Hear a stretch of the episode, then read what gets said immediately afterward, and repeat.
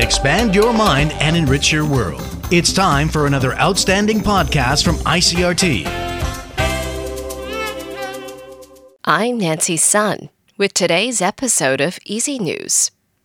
The TAIEX opened up 134 points this morning from yesterday's close at 16,060 on turnover of 4.9 billion NT. The market moved sharply higher on Wednesday, jumping 1.6% as Taiwan semiconductor manufacturing extended its gains from the previous session to lift other IC stocks throughout the trading day. Buying also spread to old economy heavyweights in the auto and petrochemical sectors, giving an additional boost to the broader market. Deputy Labor Minister Lee Chun-yi is warning that continued government subsidies are currently the only way to stabilize the labor insurance fund.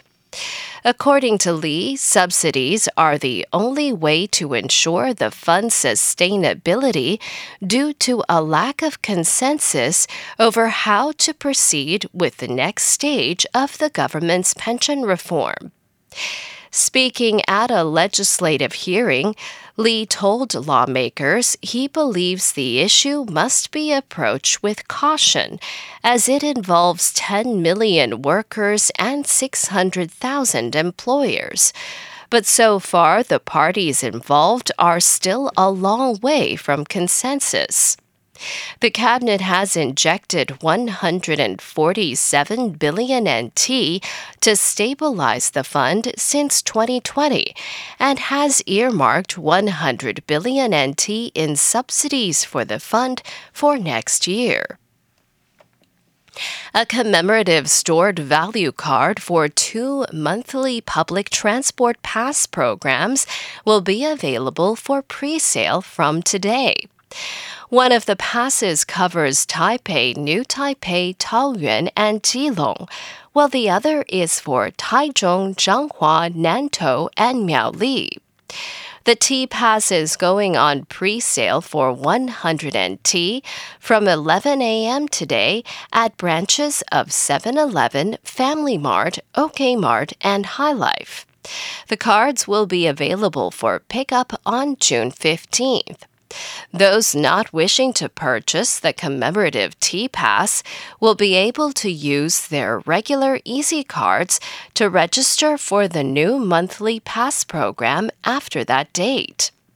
The Regional Public Transport Pass program is currently slated to be launched at the beginning of July. Police have surrounded the home of former Pakistan Prime Minister Imran Khan, claiming he is sheltering dozens of people who were allegedly involved in violent protests over his recent detention. Wednesday's police deployment raised concerns about possible new clashes between them and the security forces. Last week, Khan's supporters attacked public property and military installations after he was dragged out of a courtroom and detained. Ten people were killed in the violence, and more than 4,000 were arrested. The popular opposition leader was released over the weekend and returned to his home in Lahore. Human rights groups say they were alarmed by government plans to try those suspected of involvement in the protests in military courts. And world leaders are arriving in Japan for the G7 summit being held in Hiroshima this week. The three day talks are expected to address global security and financial challenges, including enhancing sanctions on Russia and reducing economic reliance with China. Chris Gilbert reports from Tokyo. For Japan's Prime Minister and this year's G7 host, Fumio Kishida, months of planning and organization are about to be put into practice. The summit's being held in his hometown of Hiroshima, which was hit by an American nuclear bomb in 1945. Kishida reportedly chose the venue to promote peace and nuclear disarmament. He's made several personal trips to visit his G7 peers in Europe and North America this year to lay the groundwork for the meeting. The agenda is expected to focus on reducing G7 countries' reliance on Chinese exports, increasing financial pressure on Russia to hamper its ability to continue fighting in Ukraine, and reaching out to global South countries to diversify supply lines.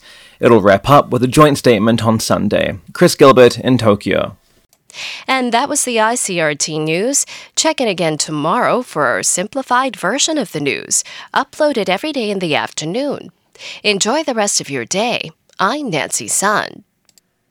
Hey there. I hope you've enjoyed today's episode. If you'd like to hear more from ICRT, you can check out our other podcasts. We've got Taiwan Talk, where we chat with a new guest every Monday, Taiwan This Week, a roundup of the news in Taiwan every Friday, and English in the News for useful English expressions explained in Chinese. For some lighter news in both English and Chinese, check out News Bites and News for Kids. And if you enjoy them, tell a friend. Thanks for listening.